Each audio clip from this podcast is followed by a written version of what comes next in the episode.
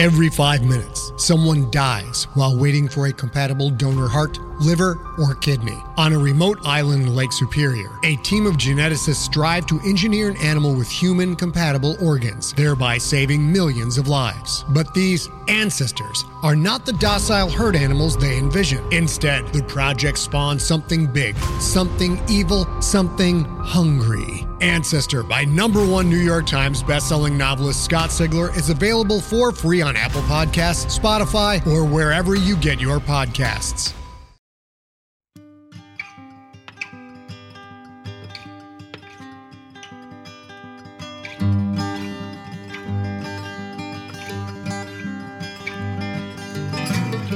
Hello and welcome to the Drabblecast, episode 128. The Drabblecast is a weekly flash fiction audio podcast magazine that brings strange stories by strange authors to strange listeners, such as yourself. I'm your host, Norm Sherman. So, had a big trip from Baltimore to southern Georgia this weekend. 14 hours to be exact. I tactically maneuvered my way out of driving most of it by producing this week's entire story in the car, on the road. And with all that free time on I 95, this week's story turned out to be special, more of an audio drama than what you usually hear on the show, with lots of guest voices, music, and effects. To that extent, I wanted to dedicate this episode to Monica Vasey, my co traveler, who sucked it up and kept on truckin', allowing me the time to tinker with the production. First, though, to wet your whistle, a drabble. This week's 100 word story comes to us from Michael Young, and it's called The Story. Michael's had several drabbles on our show, probably the most of any one person. You can find them in episodes 67, 73, and 114. Hope you enjoy.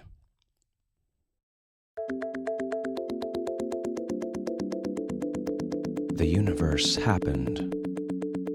The Big Bang, inflation, stars, supernovas, but none of it mattered. No one cared. All of it was as meaningless as which bubble popped in the head of a pint of beer sitting alone on a bar. Then life happened. It struggled, survived, and developed intelligence. The intelligence observed, understood, predicted, and even manipulated matter. Suddenly, everything mattered. Observation gave universal meaning. Then a certain solar system bubble popped, as bubbles tend to do. As the remains left behind seeped back into the universal muck, it took all life and all intelligence with it. Nothing mattered again.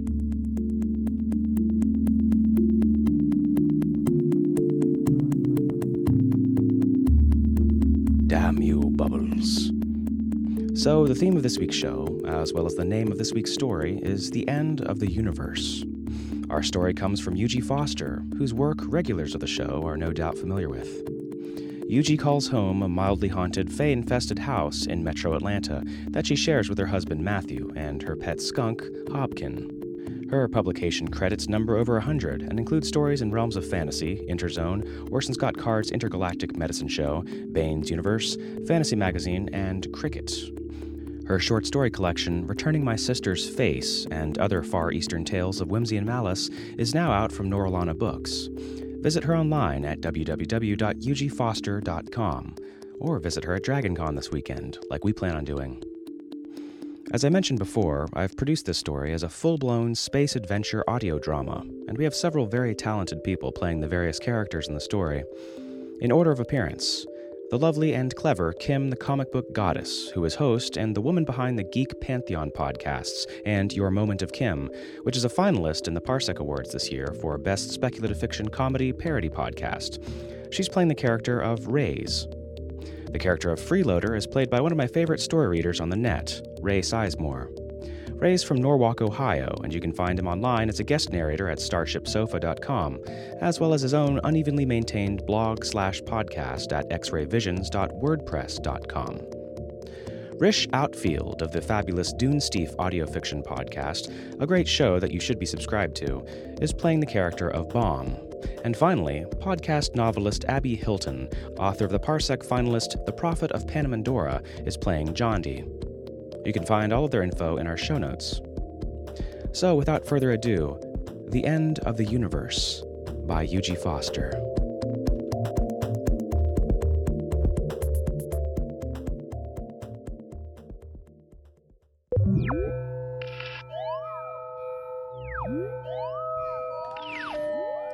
Tay felt like he had junkie fever all over again. The itch in his skull that made him want to peel back bone and rasp his fingernails over trembling gray matter. Time as an hourglass filled with frosty molasses and a film of damp slicking the meat of his hands. But he'd been clean, hadn't touched a pill or lit up in months. He checked the system again for the hundred zillionth time. The master display registers were all green. Everything had been checked and double checked. The tests had run and the spells were programmed and compiled. There was nothing left to do. Trilling klaxons shrieked through the lab. Even though he'd been expecting them, Tay's heart jolted to a thrumming sprint in his chest. Relief, anxiety, and excitement roiled in his stomach, sending the taste of bile burning up his throat. The waiting was over. Tay slapped the silencer buttons. Places, everyone, this is it! Without the wailing alarms, the air felt light, too light to breathe. He forced himself to suck in a breath, exhale, and gulp in another. Beside him, Rays flicked switches, her blonde dreadlocks swinging as she tweaked dials and controls.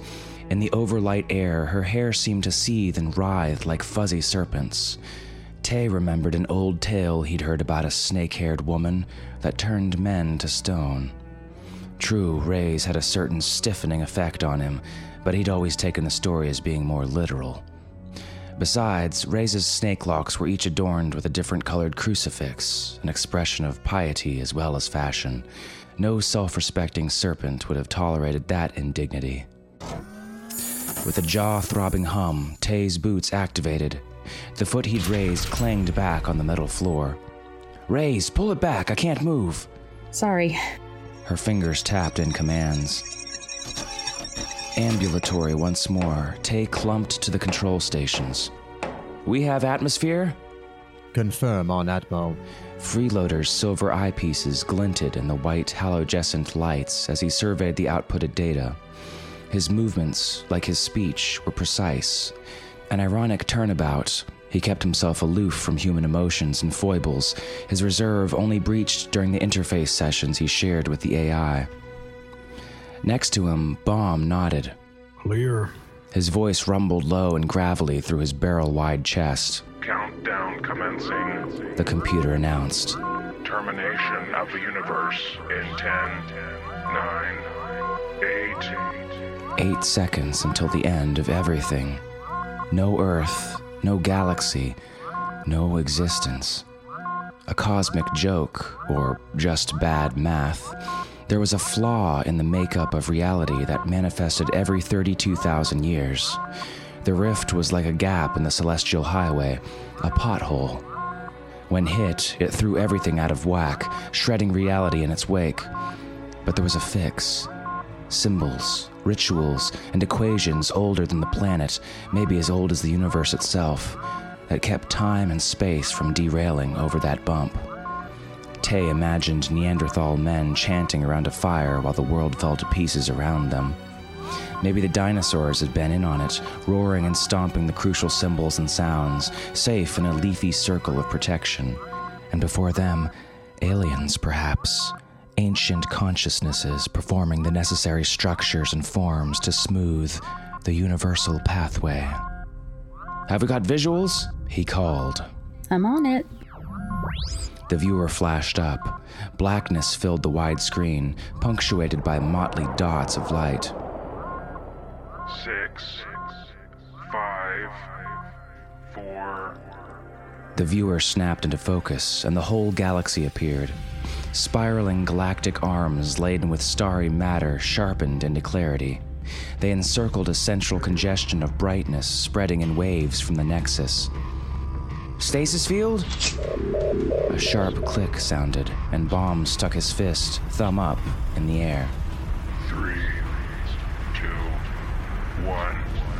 Determination. Tay felt a ripple beneath his feet as the field engaged and separated their self contained dome from everything of the outside world. He was faintly disappointed. He'd expected the end of the universe to feel different, more spectacular. Look, Rays pointed. Overhead, a slash of carmine split the creamy stars.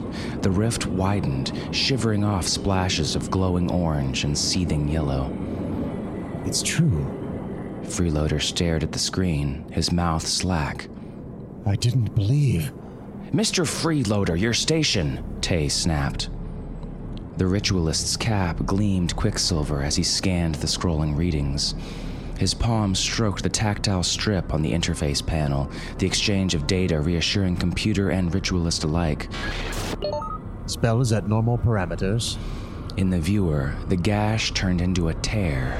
Dazzling white light overwhelmed the lesser, fiery shades until Tay's eyes watered. Raise! on it. Just prescient enough to discomfort, she had anticipated him. The viewer dimmed. In the center of the brilliance, a flicker of shadow obscured the wounded vista. It grew, tendrils of black spreading like a drop of ink in water, eating away the milky swirl. Tay gripped the console until his knuckles whitened.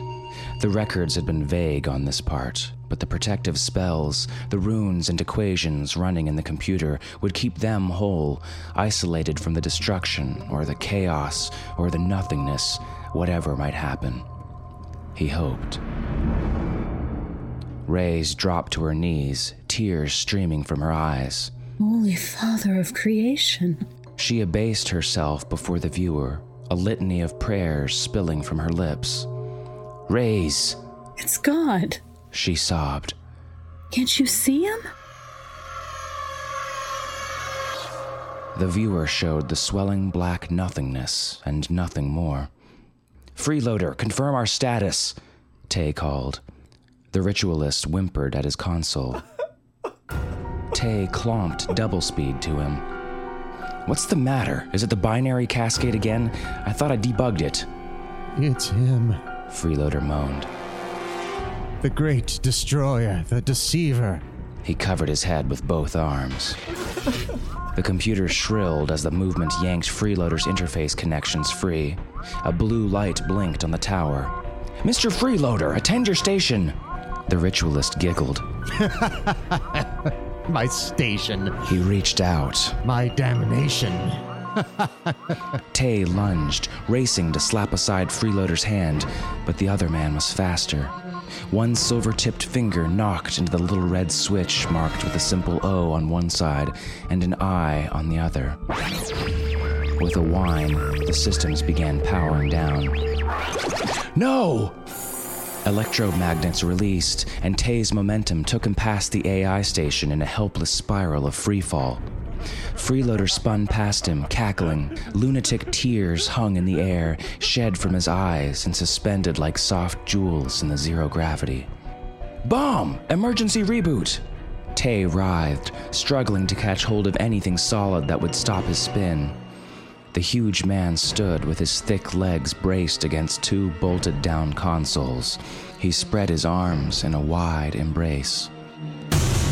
Tay thunked into a steel hub wound with slick cables and delicate fiber contacts. He seized a handful of strut and cord just as the lights went out. The only illumination now, the viewer's luminous glow. Nirvana. Baum whispered. A beatific smile spread across the ugly man's face in the shadowed crimson. Tay's breath billowed out in a mist of condensation. Despite all the insulation in the dome, the temperature was plummeting. To fall so quickly, it had to be as cold as space outside. Was there an atmosphere anymore? Did the mountain the dome rested on still exist? He'd anticipated that heat and light, air, gravity even might go haywire, so he'd programmed environmental safeties with multiple redundancies for each subsystem. But the computer could only protect them if it was on. Tay craned his neck to the viewer. The emptiness had eaten away more than half the image. We're damned. Freeloader moaned. Tay ignored him, his teeth chattering in the now biting cold. The AI station, power grid, manual ports, and hard boot switch was across the room, with Bomb anchored between them. Out of my way, Bomb. Tay gathered his legs against the strut and launched himself at the console. Instead of ducking, Bomb turned, his arms still outstretched. Tay could neither slow nor turn. The giant man plucked him out of the air like a child from a swing as he flew by. Tay's momentum knocked Bomb out of his stance, and they drifted. Don't struggle. Bomb murmured. Enlightenment comes with acceptance. What are you babbling about? Tay fought to break the other man's hold, but before Bomb had hooked up with Freeloader and joined the team, he'd worked the streets as an enforcer. Tay was outsized, outmatched, and outmuscled. It is nirvana. It's not, you thickwit. It's the end of the universe. Can't you feel the cold? It is not cold. Tay twisted and strained, but Bomb might as well have been a stone block for all the effect it had. Listen to me. Rays and Freeloader are hallucinating. We have to power everything back up and convince the AI to come online. The AI is not offline. Bomb said. He swiveled Tay like a rag doll until he faced the viewer. Look, The blackness continued to eat a swath through the galaxy. It's growing! We're running out of time! Bomb held him tight, pressing Tay against his chest. how is the viewer powered? He murmured. Huh? Tay blinked. The viewer, of course, was also linked to the AI. How could it be on with the computer down? As soon as he thought the question, the light shuddered on, splashing them with bright white. They fell, dragged down by their powered boots. Baum rose to his feet and returned his attention to the viewer. What's going on? Tay asked. Baum neither turned nor answered. The delicate ting of metal striking metal brought Tay twisting around. Behind him, Rays was on her knees, tearing at her hair. Several of the little crucifixes had come loose, pulled down by the floor's magnetic field. Forgive me, Father. She sobbed, rocking back and forth. Forgive my sins. Behind him, Freeloader's voice rose in a ragged cry. During Tay and Baum's collision, the ritualist had pulled off his coverall, leaving him naked save for the metal implants modeling his body. He pressed himself into a frenzy against the computer's tactiles. The computer's warning lights flashed as its sensors overloaded. Mr. Freeloader, what the hell are you doing? Piss off. Blood dripped from thin gashes in the ritualist's face, where he dragged the metal tips of his fingers through his flesh. Above him, a face appeared in the viewer, filling it. Eyes that bubbled and overflowed with tears of brackish pus glared out. Jaundiced skin writhed. Boils erupted, sprouting maggots topped with human features. Horribly, the faces were familiar. They wore the likenesses of people Tay had known, his mother before a cancerous tumor had sucked her life away. The last pusher he'd cut a deal with, spiky derma implant patches bristling from his temple.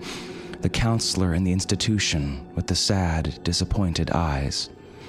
Twisted lips parted, revealing a mouth filled with rows of needle thin teeth surrounding a spiraling void.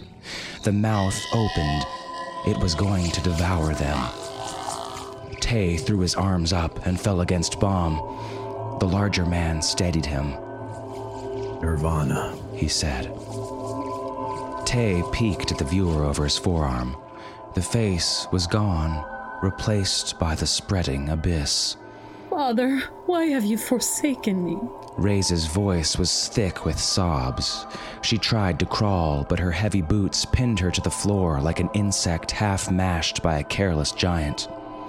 Tay stumbled to her. He buried his face in her hair and felt her shudder.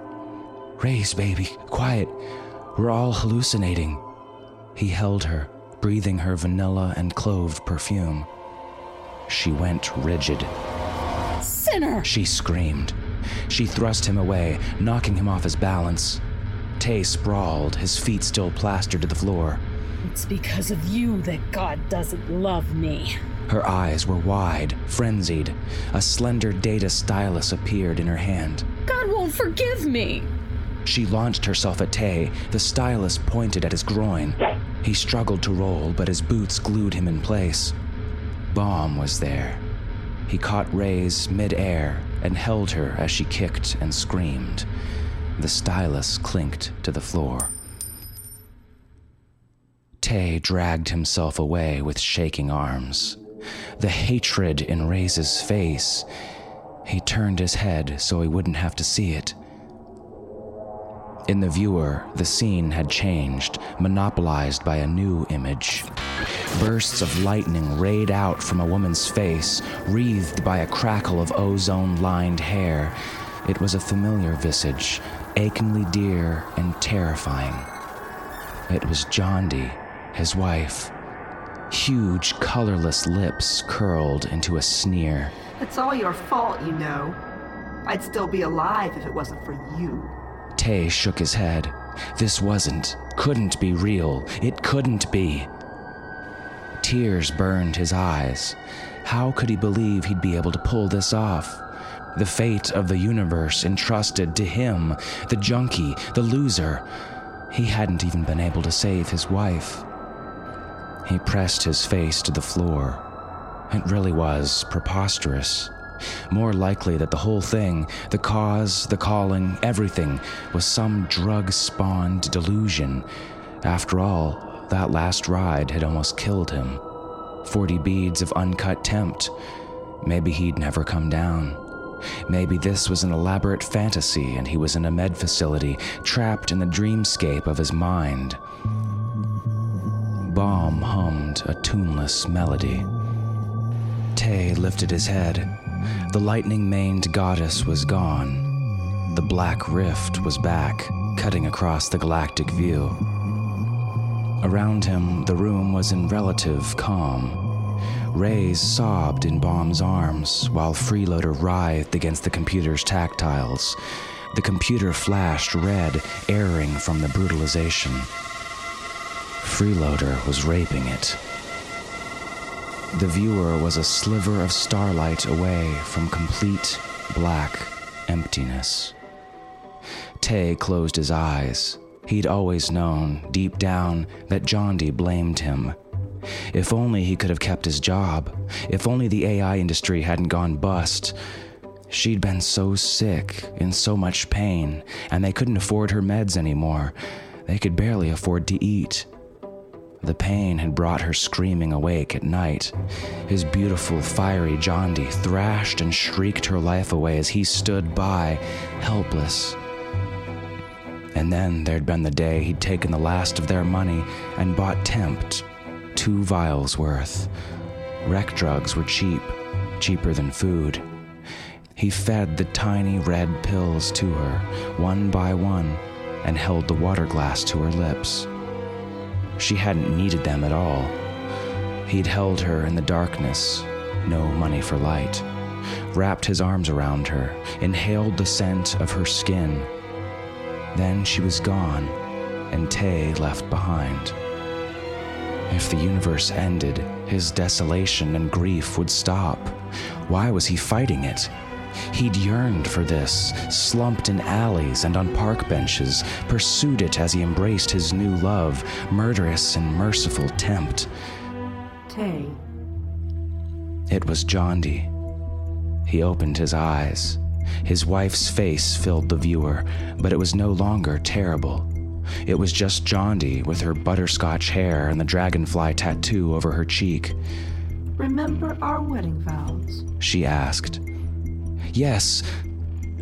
No. Darling, I promised to love you forever and ever. Remember? him in a silly penguin suit, her in a gossamer white dress, by the simulated waterfall with holograms of waving willow trees in the background. Yes. Yes, he whispered. If the universe ends, so does forever. And without forever, there's nothing left of us. But what if this isn't real? What if this is just some junky dream? Does it matter? Does it matter more than what we had? We were real. I miss you, Jondi. Every day, every hour, every minute. Oh God, I miss you. We loved as we lived, sweetly and well. It was good. And it ended, as all things do. But one day, in another time and place, we will love again. Jondi's brow furrowed, the way it always did when she was perplexed by one of Tay's rambling treatises. Won't we? Or is this truly goodbye? Jondi's image disappeared. Tay screamed. No one paid any attention as he clambered to his feet. He couldn't lose Jondi, even if all he had were memories and a promise of another life's reunion, even if it was just a tempt dream. He wanted the universe back. Come on, think, he panted. In millennia past, a tradition passed down from 32nd millennium to 32nd millennium. The spells had been spoken, the symbols painted. People, aliens, unimagined consciousnesses had used rituals to set the universe back to rights, and Tay had converted these rituals into equations for the computer. Tay stared at Baum. He was the only one unaffected by hallucinations. But maybe they weren't hallucinations.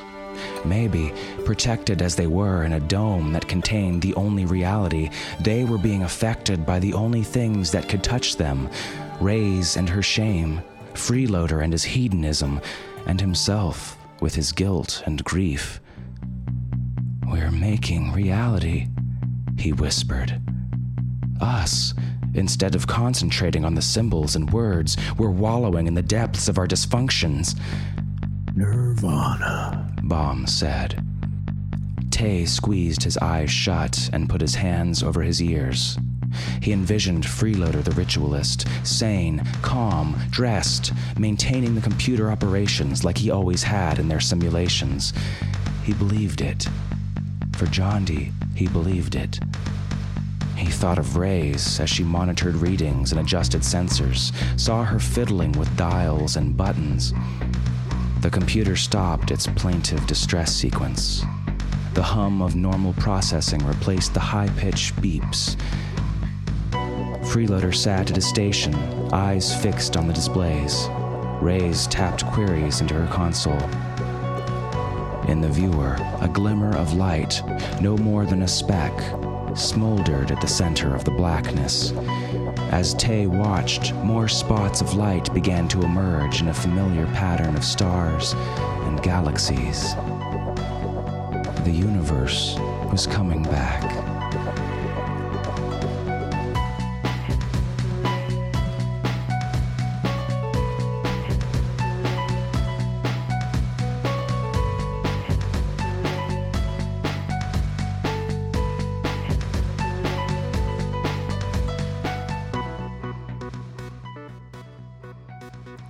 That was our story. Hope you enjoyed. Going a little late this week, so we're going to hold off on story feedback till next week and get right into this week's Drabblecast Kick Ass Donor of the Week Brian Holder.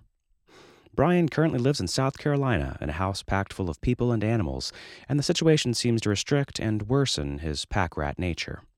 He works in retail, but is getting his foot in the door of a sound engineering career. He likes constructing scale car and airplane models, as well as complex origami, and he's batting around 500, which means the Orioles could really use him right now. Thanks, Brian. You demand. Our 100 character TwitFix story winner this week is a new face in the forums, but his handle is really hard to say, so he immediately fits right in. Rev Sleaze Tax. And this is one of my personal favorites, so if you're not following the Drabblecast on Twitter and you're not getting these, oughta. Congrats, Rev Sleaze Tax. We hope you maintain your seat of power on the throne of 100 character stories.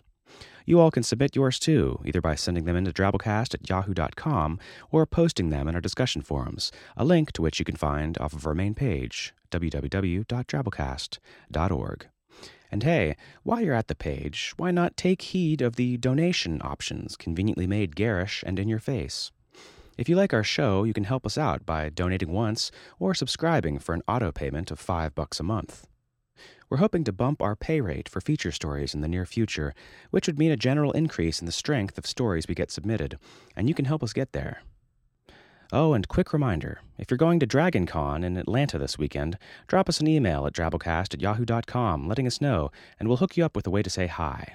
We're giving out shirts and kicking off the Super Animal Mega Beast Deathmatch Podcast Season 3, and we'd love some FaceTime with you. Well, that's our show. The Drabblecast is produced under a Creative Commons Attribution Non-Commercial No Derivatives license, which means you can't change it or sell it without asking us, but you can share it with everybody you like all you want. Our staff is made up of co-editors Kendall Marchman, Luke Coddington, and yours truly, Norm Sherman, reminding you that It's because of you that God doesn't love me.